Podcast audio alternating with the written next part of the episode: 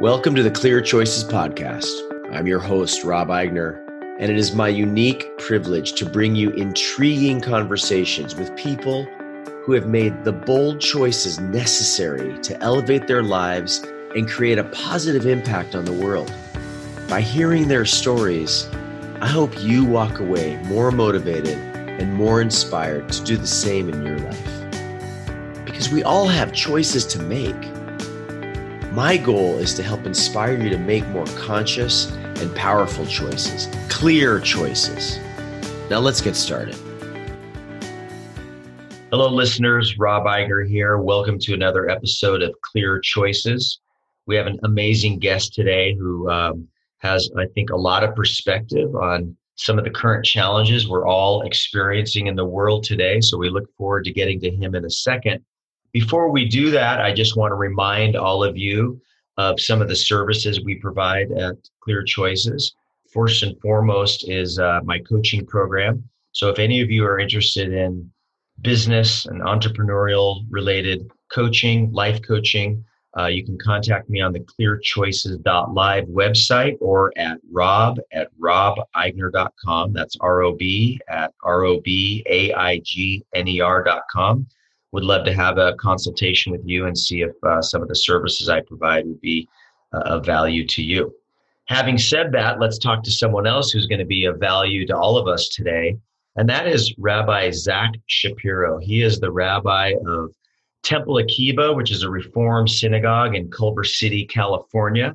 He's originally from the East Coast, Massachusetts, moved here in 1997 uh, to pursue uh, the many goals that he has uh, surely accomplished already. So, first of all, welcome, uh, Rabbi. Welcome to the show.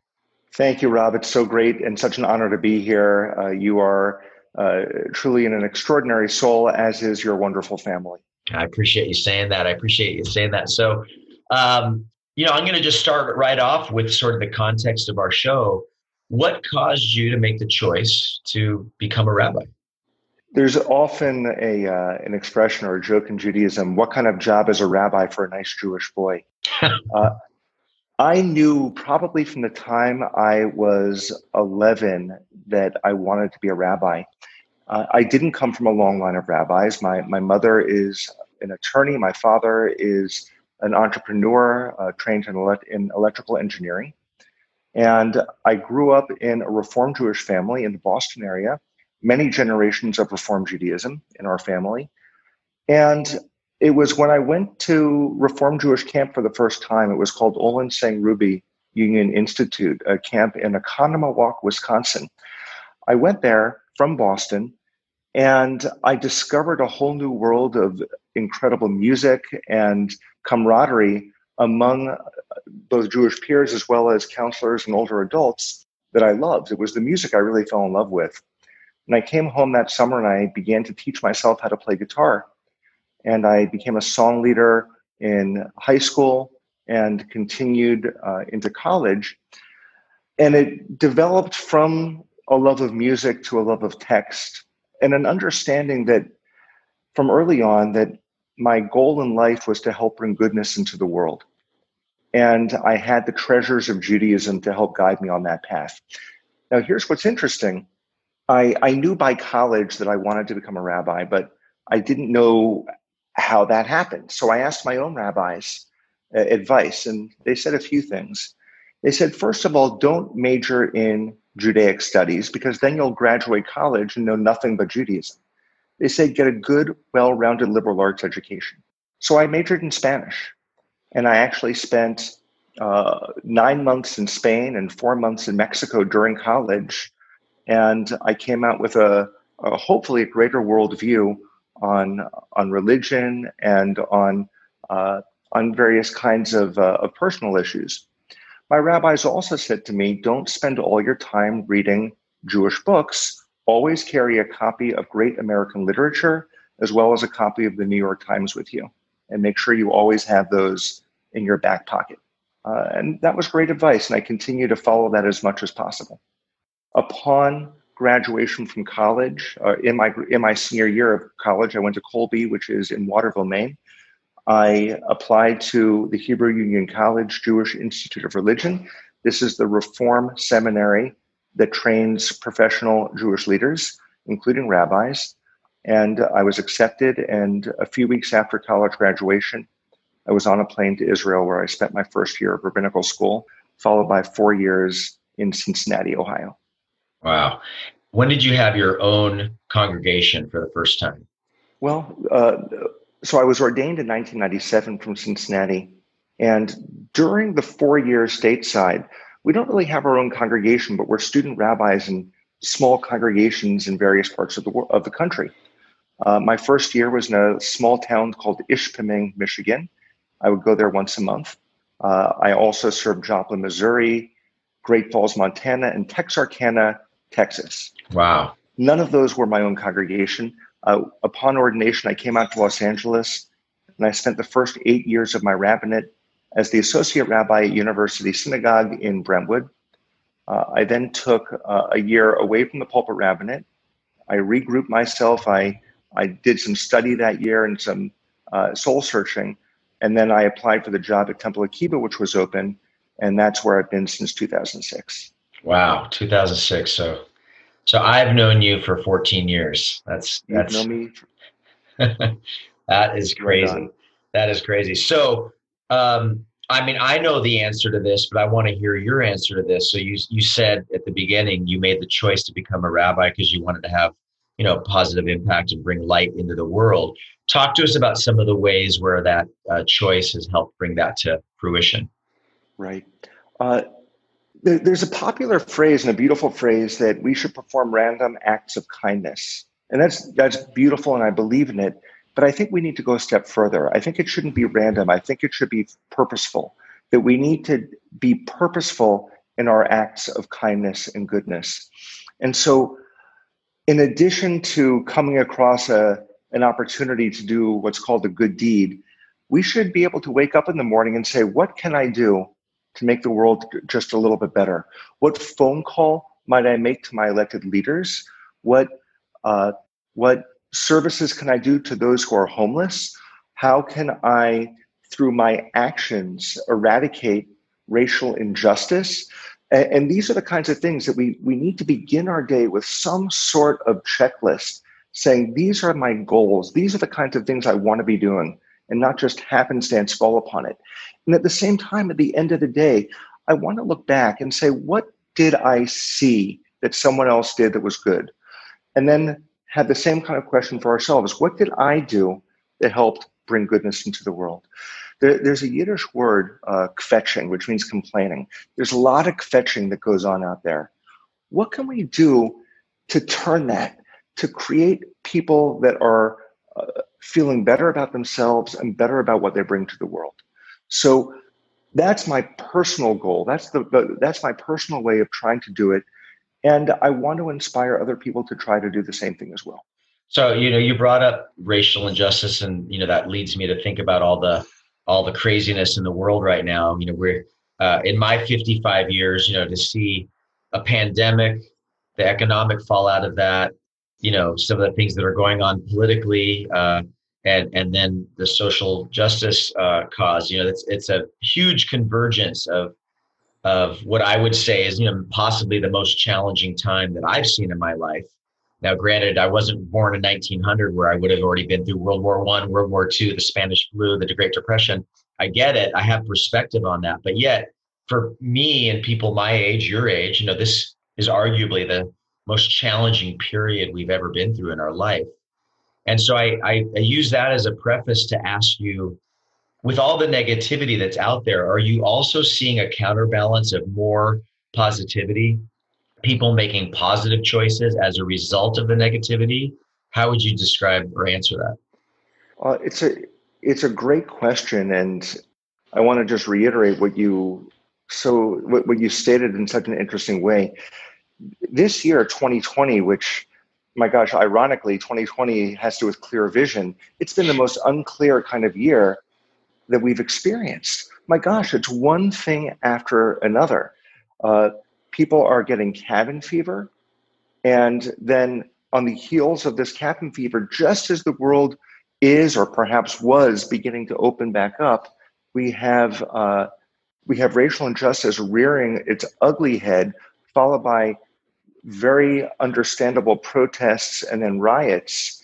It's been uh, it's been a little bit crazy. You're right.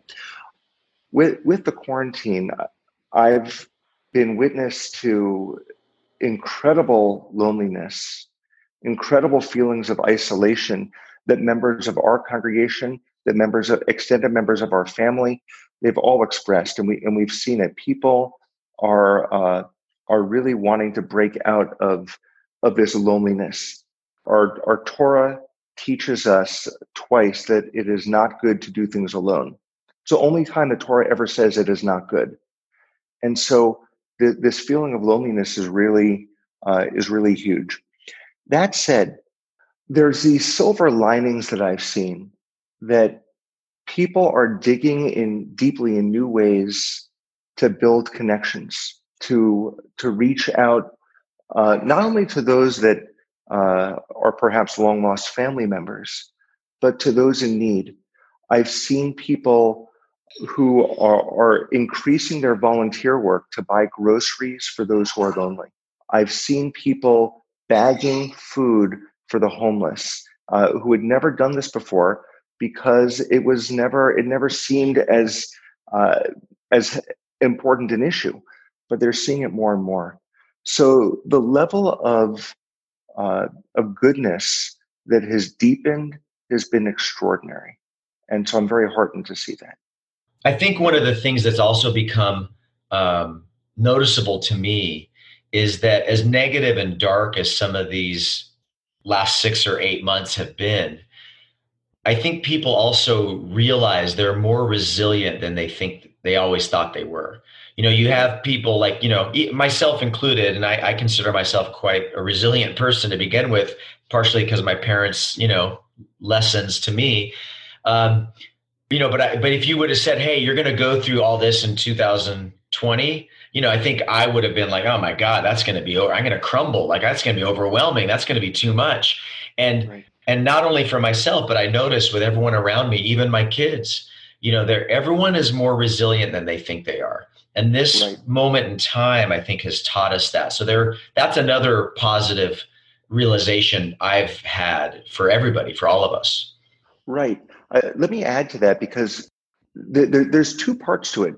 One is that it things like this show us that we're weaker than we thought. We all thought we were very strong, and it, and it reveals a weakness, a vulnerability. But at the same time, it does exactly what you just suggested, what you just shared, and that is that it uh, it also reveals that we are stronger than we ever thought we could be. Mm-hmm. So it, it goes from one to the other, and once that weakness perhaps is exposed because we thought we were invincible, all of a sudden we're able to dig in and find that strength that we never realized was there. You know, something I've heard a lot of people say lately, and I agree with everything you just said. I've heard a lot of people say that not that they wish ill on others, but because we are all in this boat together, like whether you're a multimillionaire or you're at the poverty line, or you know you've got family or you don't uh, regardless of someone's situation like this is an equal opportunity challenge that we're all going through. And so we're all our, our challenges might be different but they're all increased. And and and that's providing comfort for everyone i speak to my friends and business associates and there's comfort in knowing that we're all in this together. We're all challenged by this together. Absolutely right. It's uh, go- go- globally across every uh, economic uh, economic uh, strata, across every uh, every nationality and uh, and color of skin. It doesn't matter. Yeah. So, I, so I have a little bit of a pivot. I mean, it's not unrelated to what we're talking about, but obviously, um, the Black Lives Matter movement and and all the social justice issues that are coming up are uh, are important. And of course, we uh, we all wish to see positive change in that regard. And I'm not trying to steal from the spotlight on that at all. But how do you um, how do you juxtapose or how do you feel about what's going on currently now as it relates to anti-Semitism how, you know, what are the parallels there for you see? What are the opportunities? What are the challenges? Talk to us a little bit about your choices around dealing with that part of our story. Right. It's complicated, but uh, I, I want to share a couple of thoughts on this. You know, there was a time uh, in the earlier part, or the mid and earlier part of the 20th century, where it was not uncommon to go to a, a space where it said no, no blacks, no Jews, no dogs, and uh, usually in that order. And the experience that many in America have had uh, has has been as a second class citizen. And there are often those who say we need to go back to the glory days of the 1950s. It was only glorious if you were white, male, et cetera, et cetera, et cetera, straight. And there's certainly a an understanding and a camaraderie about being strangers in, in the same place. And so, in many ways, the Jewish experience, the Black experience in America has had parallels. And there have been times that uh, that we've been marching with one another.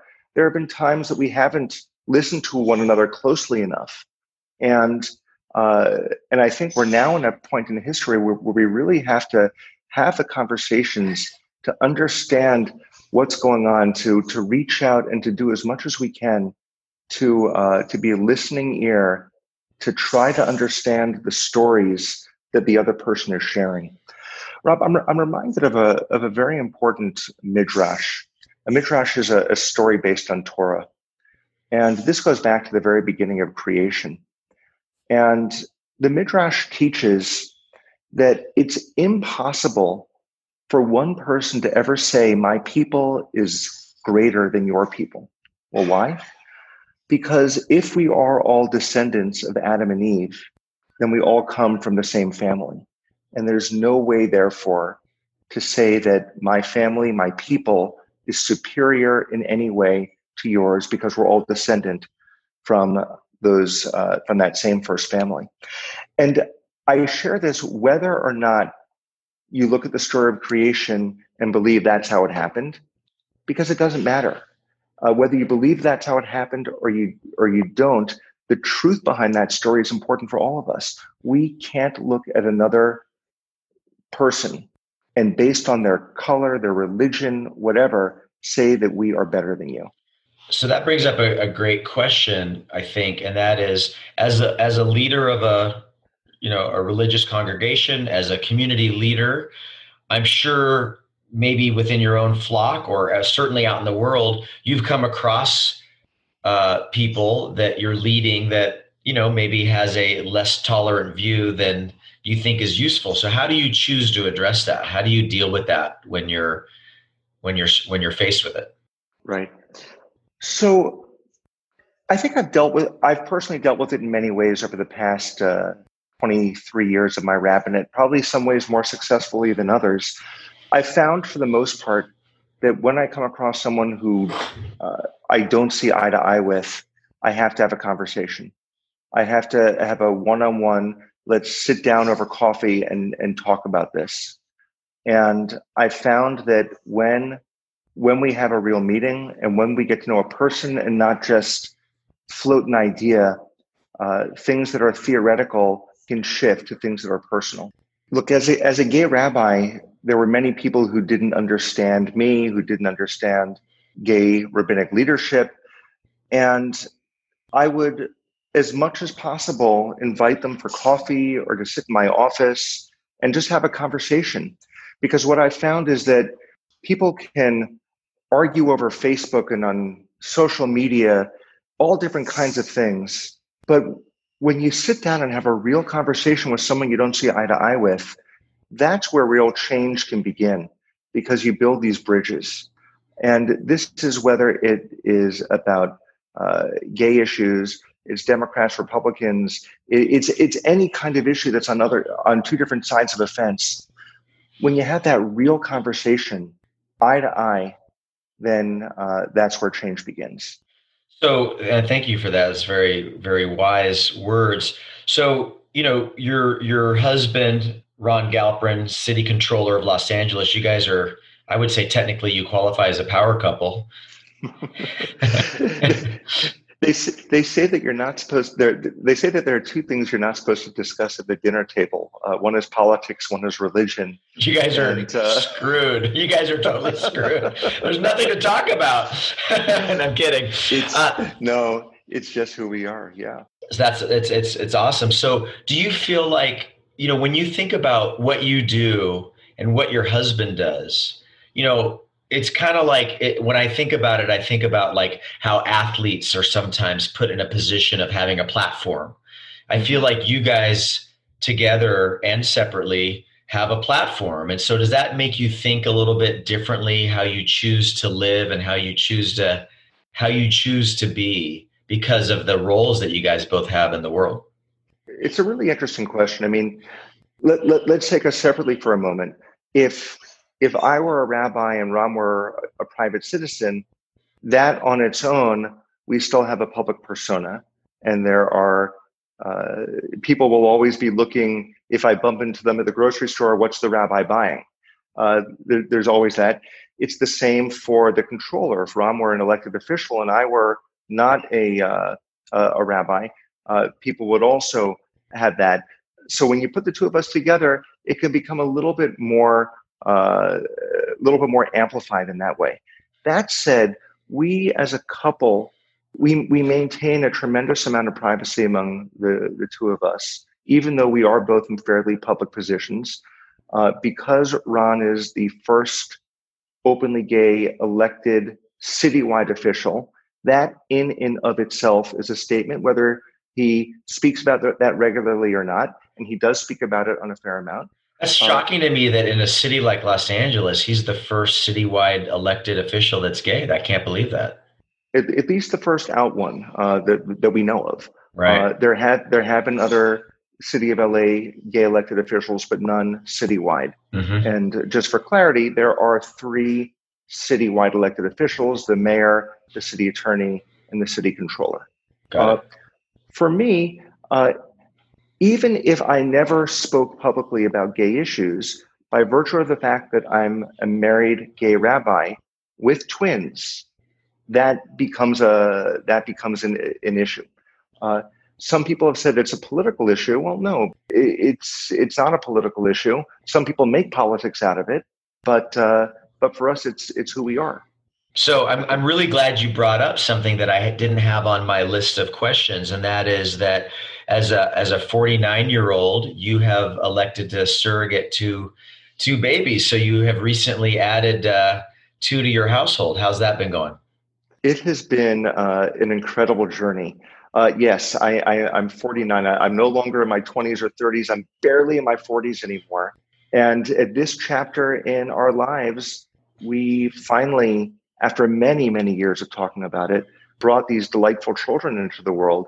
Uh, what we've realized is while we may not have the energy of 20 year olds, we hopefully have just a little bit of uh, of life experience under our belts to to give these children lots of love and knowledge and hopefully a little bit of wisdom as well. One of the silver linings of the pandemic is that I get to see these babies every single day, all day long, rather than uh, when I'm at Temple Akiba or doing uh, more kinds of activities that require me, me to be on the road uh, when I can't see them, this has given us the opportunity to be there at every moment of their incredible growth. So what uh, what was it about what was it about this time in your life that allowed you to make this choice that you'd been contemplating for a long time? Right. Uh, there are a number of things that came together. We we've been wanting children for a long time. We weren't getting any younger. Ron's parents had died, both of them within the past five or six years. And we realized that that we we couldn't be the end of the line. We we had a deep yearning, l'dor vador, generation to generation, to continue our families. My parents, who are both doing very well, uh, have been pressing us to have kids for a long time. My father at one point even said that we should have two surrogates and have four children altogether. Uh, and I said, Dad, uh, that that's not quite in the cards. But I I loved his enthusiasm to uh, to have more grandchildren. And um, so, as a do you, do you feel like being a father? I know they're they're still very young, but do you think being a father has already changed the way you lead in the community? Yeah. It uh, so uh, Maya and Eli are now uh, ten months old. Uh, time is going by very quickly, and it it's absolutely changed my focus on what's really important, uh, on what family means, on what what my own focus in the world is. People last year on the High Holy Days, it was right after they were born. They said, "Oh my gosh, we've it's only been a month and we've noticed a real change in in your messaging and your leadership." And yeah, and it's not that they've softened me, although they have a little bit. It's that they it's that they've repurposed me. Mm-hmm. I, I, I, and they've also forced me to have different kinds of time management skills. that's and, that's unquestioned. Every parent relates to that, right? Rob, as a as a father of two growing boys, you get that every single day. Absolutely. So uh, I'm going to completely pivot. Um, I'm curious how you would answer this question, and that is when people in your congregation, uh, we'll just start with there, it doesn't have to be in the congregation, but when people come to you and they are faced with a dilemma and they want your guidance on it. So it might be about, you know, someone who's has health issues in their family and how to deal with that or you know it's about marriage or it's about certain you know just certain life choices choices that they want your guidance on how do you guide people? How do you lead in terms of helping others make choices, important right. choices? Right. It's a it's a really important question. It's a really important question because uh, every couple, every individual is a little bit different. I try as hard as I can to encourage them. If it's a if it's a couple, to have a conversation with me, and I want to hear how they communicate with each other. If it's a couple, I want to give them the opportunity to be reflective with one another, to to make sure they're they're actively listening, and that they're also learning how to be direct and even assertive in the way they share their needs with their loved ones.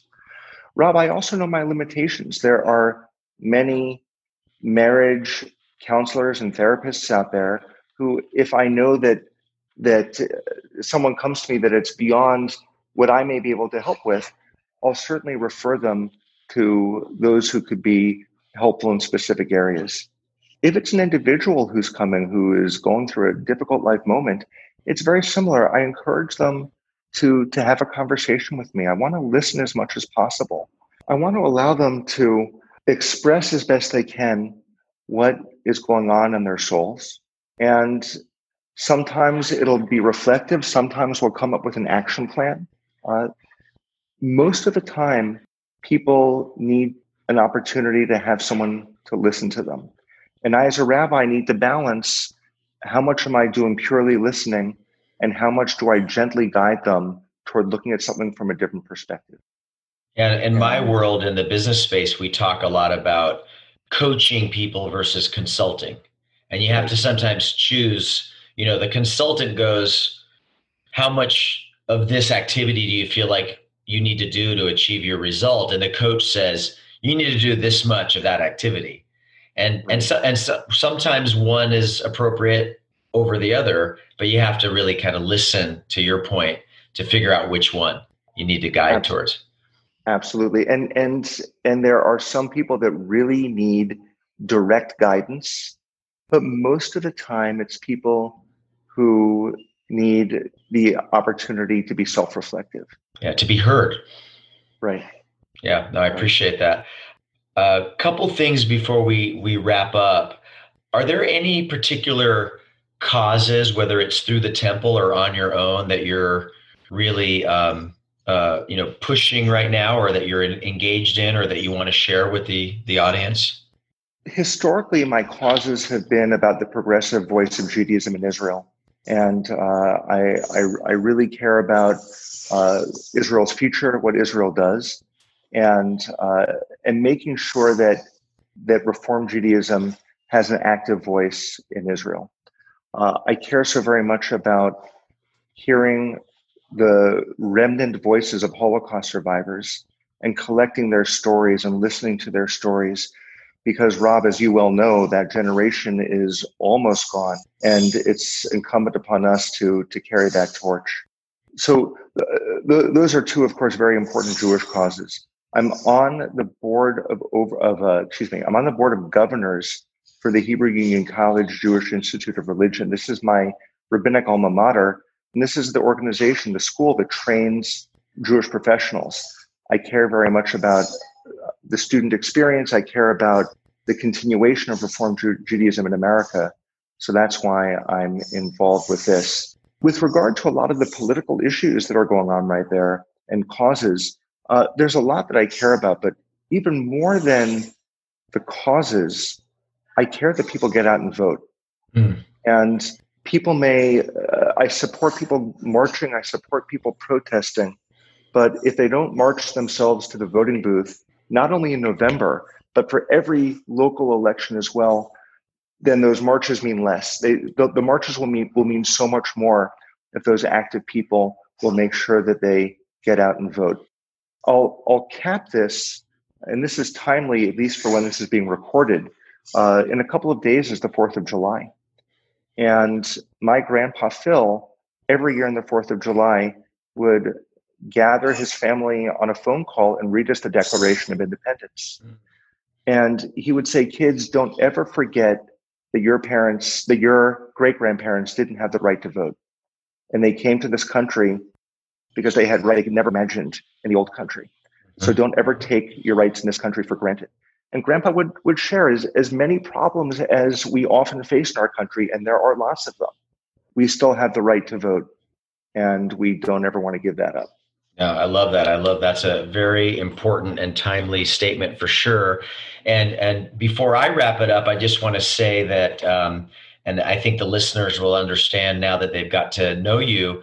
Uh, I was just so pleased and honored that um, we got to celebrate my my younger son's bar mitzvah recently through you, um, just in June. And uh, you know that was a choice for us of like, do we want to continue on with this? Celebration during a time where the celebration can't occur in its normal way.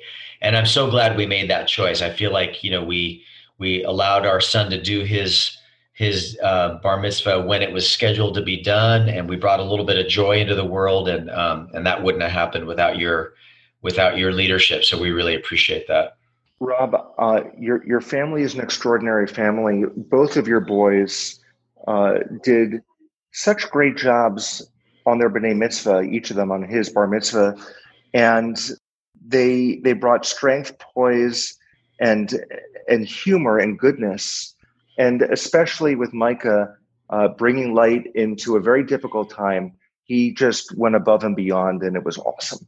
Yeah, and I, I appreciate you saying that, and I know that today's episode will do the same for everyone who's listening. So I Thank you so much for being a guest on the show, Rabbi. Uh, this has been another episode of Clear Choices. And once again, I'll just remind you if you're interested in any one on one coaching, please contact me at uh, clearchoices.live. Thank you so much for listening.